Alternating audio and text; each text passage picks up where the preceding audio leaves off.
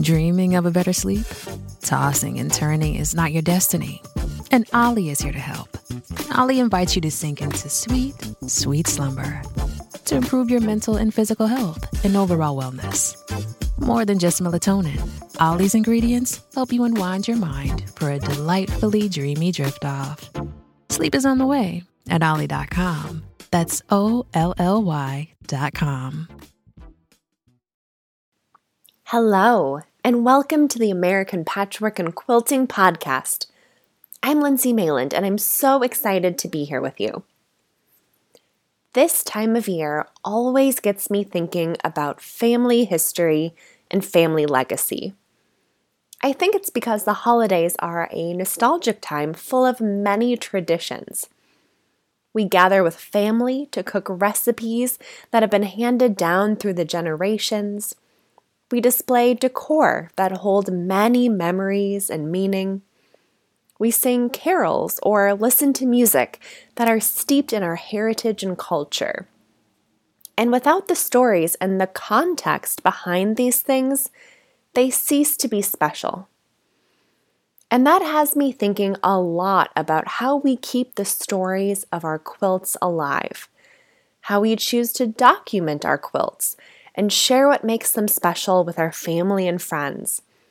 Whether it's to use as conversation pieces with children and grandchildren when you're snuggling under a quilt, or to pass along as a keepsake when you gift a quilt to a friend, to document current events or important occasions that the quilt represents, or even thinking ahead to when we're no longer here and our quilts are spread out among our family as a remembrance of you?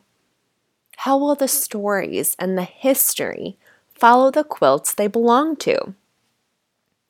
So, one of the easiest ways to ensure your quilt has some basic information attached to it is through a quilt label. You can add your name and date, which ensures that you and anyone else who sees the quilt can quickly identify who made it and the time period it was made. But other interesting facts to include could be the pattern name, the fabric line, the city and state you made the quilt in, the occasion you made the quilt for, or the person you made the quilt for. This can give a few more clues to the history of the quilt and why it was made. So, I don't come from a family of quilters, and there is only one quilt that was passed down in my family. It has no label, um, and no one has any information about it. We can guess at the person who made it and even the time frame based on some clues about the fabric used, but I would give anything for a label on that quilt with more concrete information. And since being that uh, since having that quilt gifted to me, um, I've always made sure to add a label to all of my quilts because I don't want that to happen to other people when my quilts get passed down. Another way to meaningfully document your quilts is through a scrapbook. There are a few different ways you can do this. You can make a physical scrapbook by printing photos and information about the quilt to keep in sheet protectors and photo albums. You can make a digital scrapbook through online services like Shutterfly, which let you upload digital photos and add text to a page, which you can then have them print as a book and send to you. You could also keep it purely digital by uploading photos and information about the quilts to a cloud storage system like Dropbox or Google Drive, which could be shared with your family and friends. Or you can use any project trackers you may use to document your quilts and just add them to a three ringed binder when the project is complete. So let me chat a little bit more about this. So, no matter what system you decide to use, here are some examples of things you may want to include for each quilt a photo of the quilt, um, possibly a detail photo of the quilting or any embellishments or detail work you've done. And if you gifted the quilt, maybe you want to include a picture of the recipient with the quilt. You could include scraps of fabric from the quilt or even a finished block if you wanted to make an extra. You could include information like the pattern name, fabric line used, how long it took you to make, including the start and end dates, and any machine quilting information. You could also include a story about why you made it or what was happening in your life or in the world at the time you were sewing it. If you can, try to include things in your own handwriting. I know not everyone can write well anymore, but as someone who still cherishes the handwritten notes and cards I received from my grandparents, I think it's extra special to see a person's handwriting when looking back at documentations like this.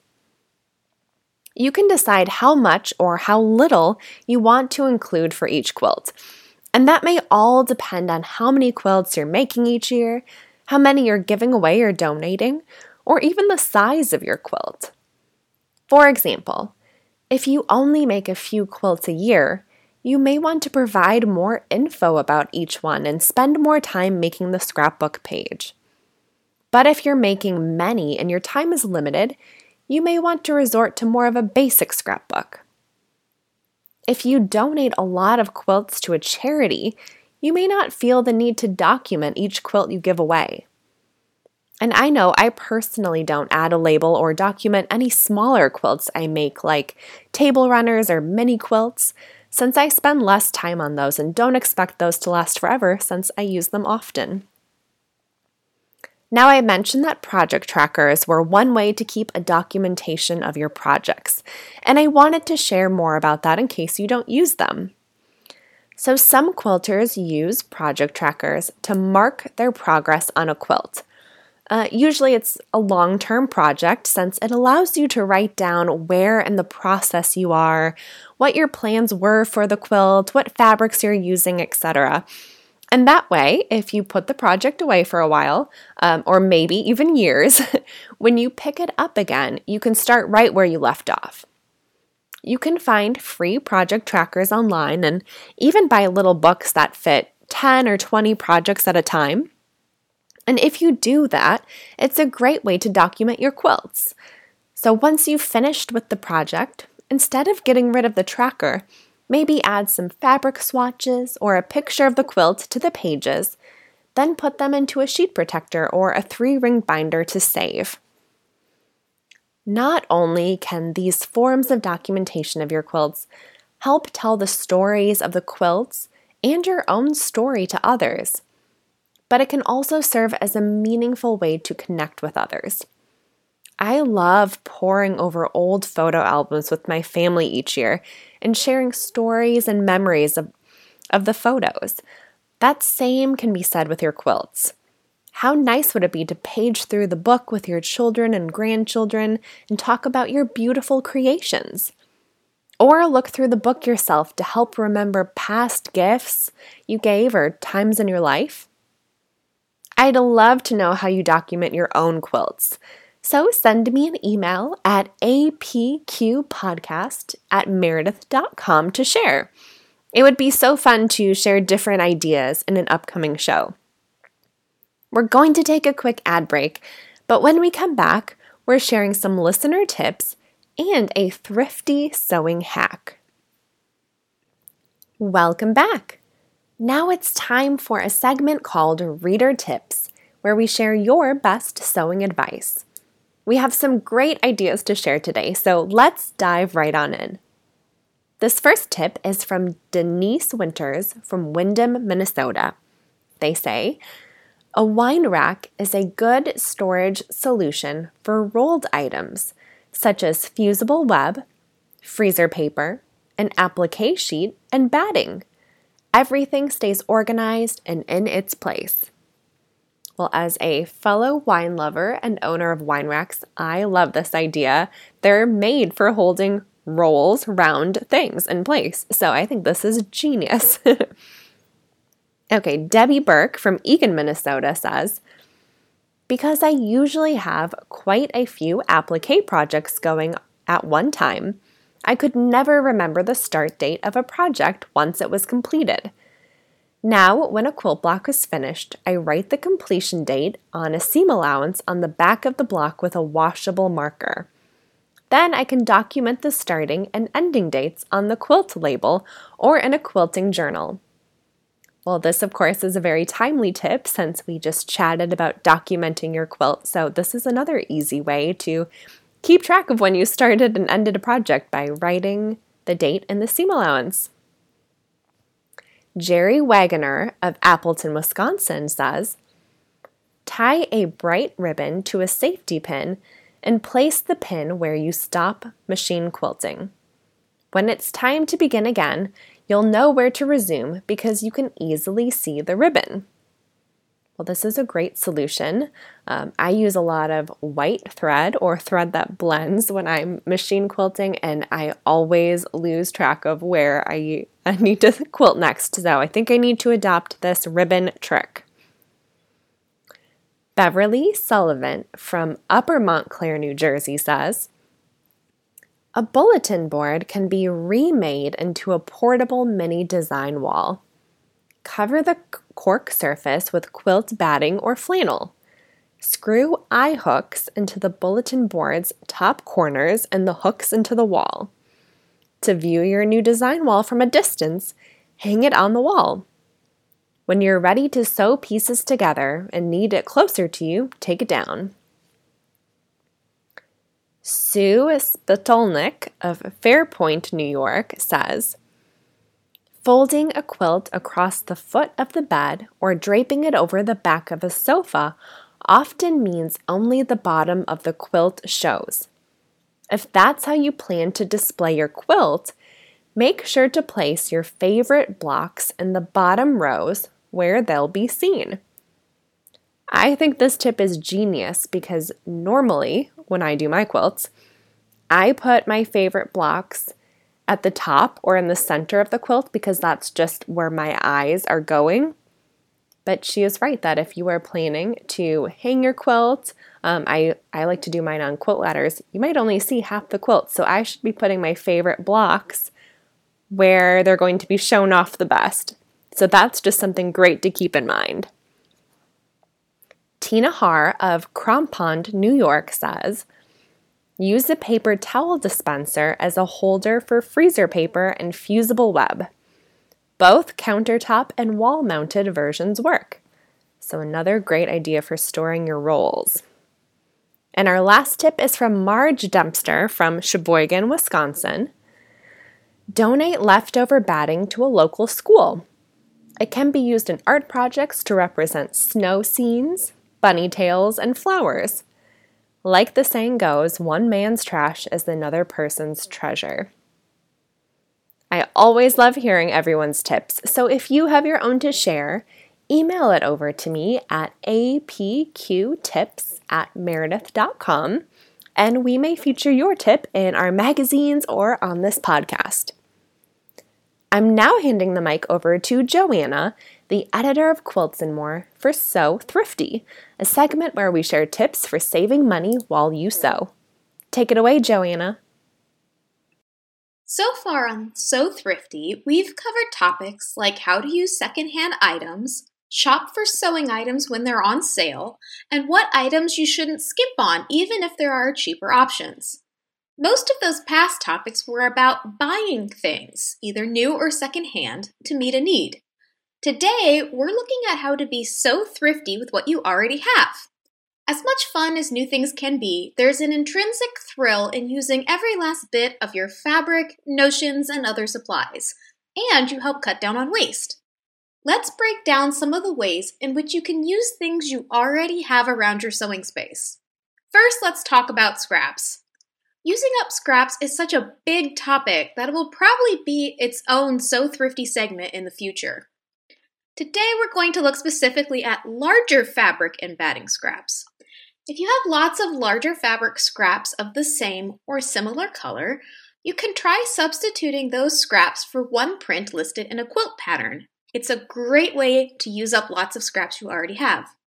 You'll end up with blocks that have some slight variation, but in the larger scope of the pattern, they will all blend in together.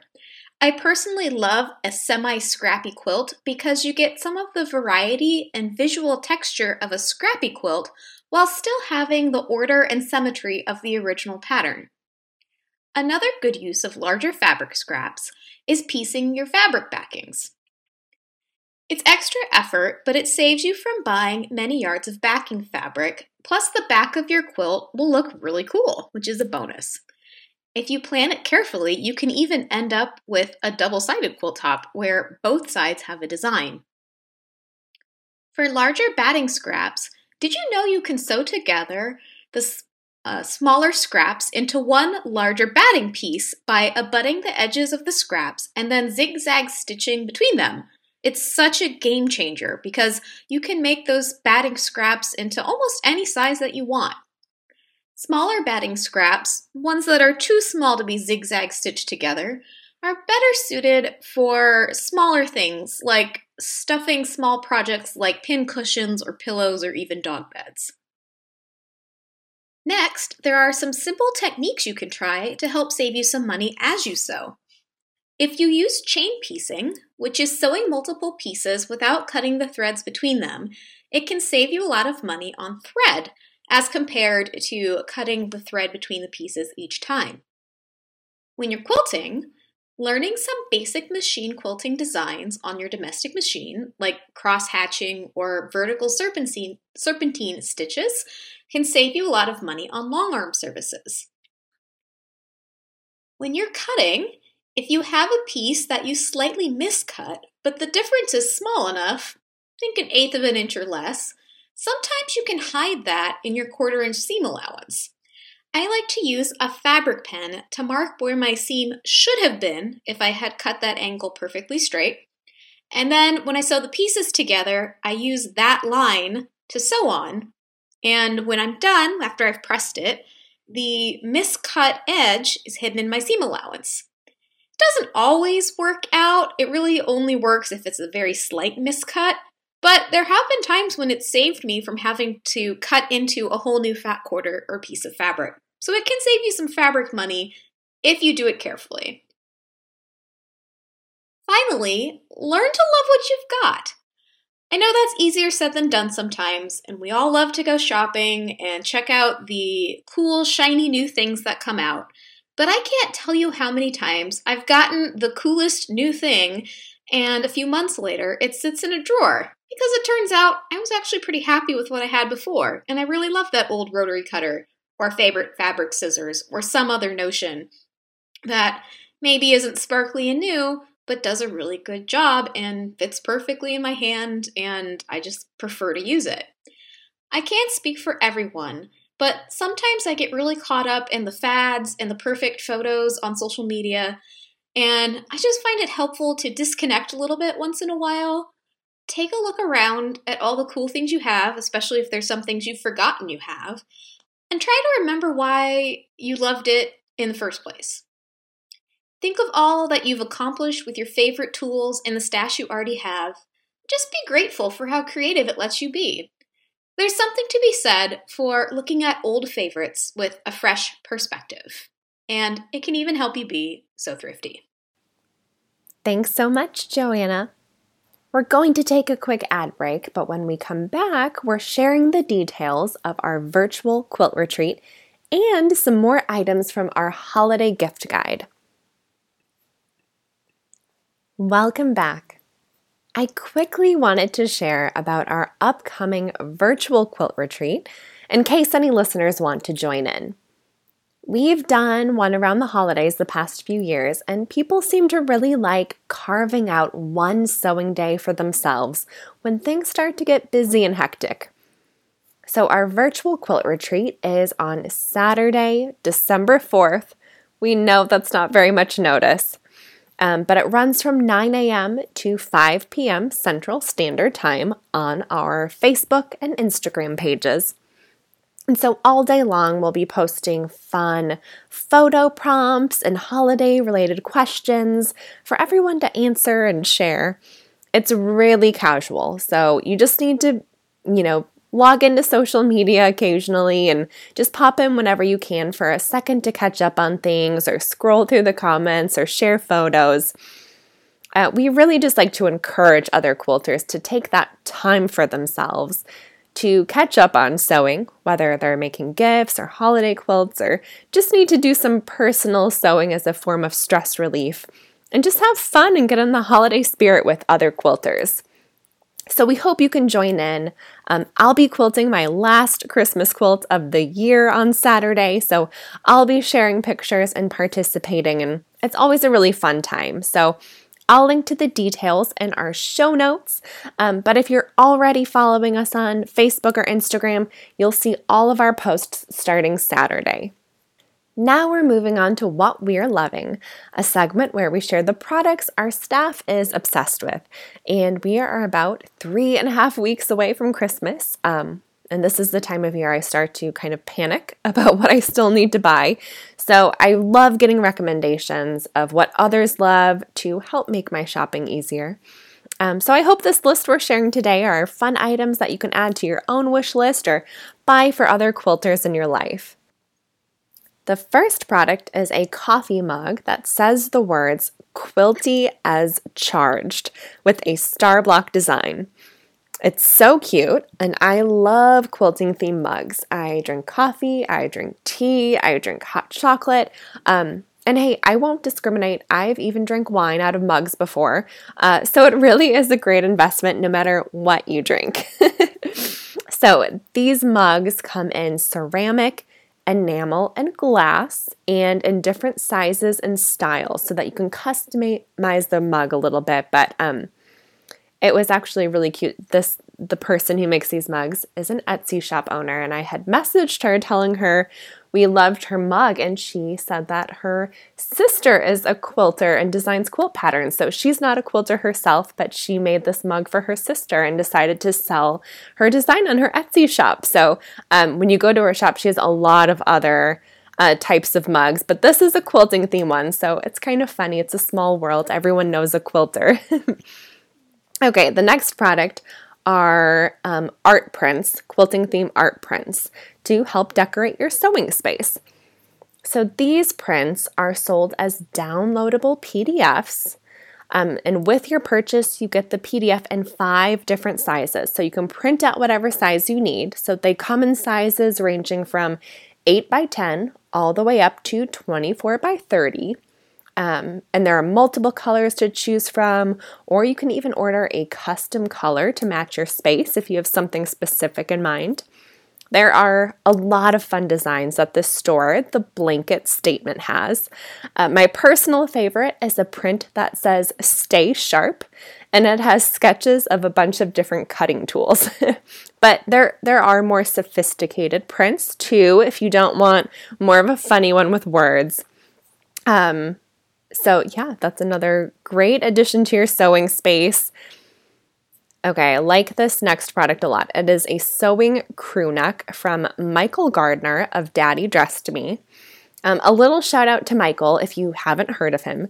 He is a self taught sewist and also a dad to Ava and his mission is to help empower his daughter through the gorgeous clothes that he designs for her. And he also teaches her useful skills, um, and they bond over sewing together. And it, it's really heartwarming to watch the pictures he posts on his Instagram and the videos they do together on his YouTube channel.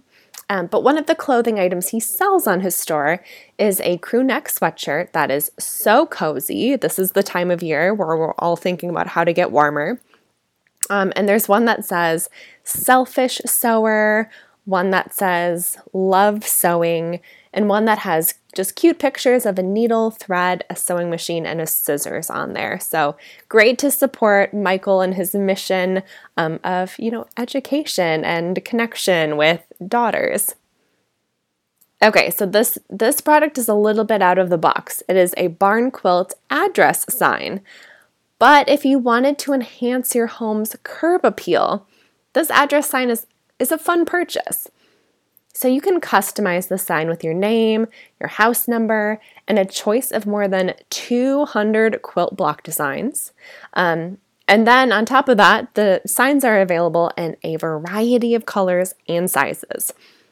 So the price starts at $45. So you can get one for a pretty reasonable price if you want to keep it, you know, more on the simple side, but it, I think that's just a fun way to show the neighborhood that you are a quilter or display one of your favorite quilt blocks.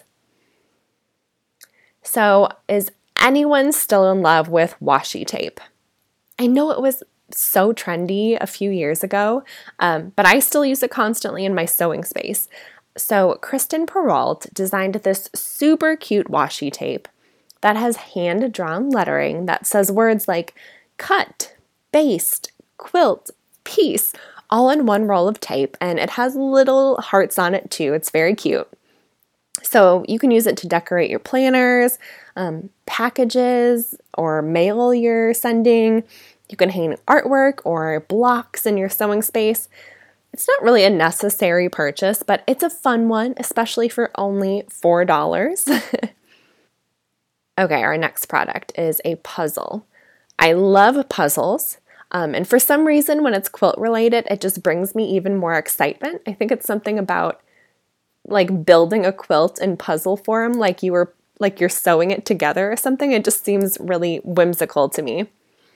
So this puzzle that we love, it's a thousand pieces. It features artwork artwork by Tom Wood showing holiday quilts in this really beautiful wintry scene.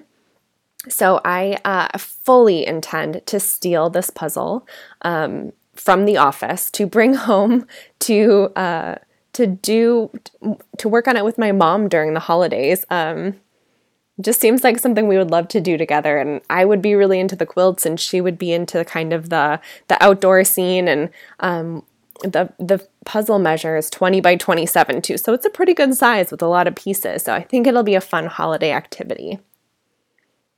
And the last product to share is the book Quilting with Liberty Fabrics by author Jenny Smith. So, this book celebrates the well known Liberty of London designs um, all the way from 1875 to the present. So, the book features 15 quilt patterns, one from each decade in Liberty's history, along with stories of changing fabric and fashion trends, developments in the store over the years, and the history of their classic fabrics. And what I love is that this book is a boxed book. So it comes in a beautiful case that you can slip the book into to, to display on your shelf. It, it truly is like a work of art book piece that you would want to display. So that's all the products we have to share today, but keep listening to upcoming shows because we have a few more favorites to share before Christmas. And of course, we'll link to all these products in our show notes so that you can add them to your own wish list or buy them for yourself. Now, before we leave today, I just wanted to remind everyone of the amazing subscription offer we have available only for our podcast listeners.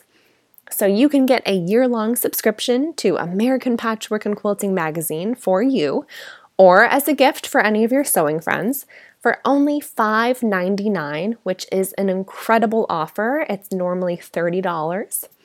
So that's six issues of patterns, stories, interviews, tips, and more delivered right to your mailbox.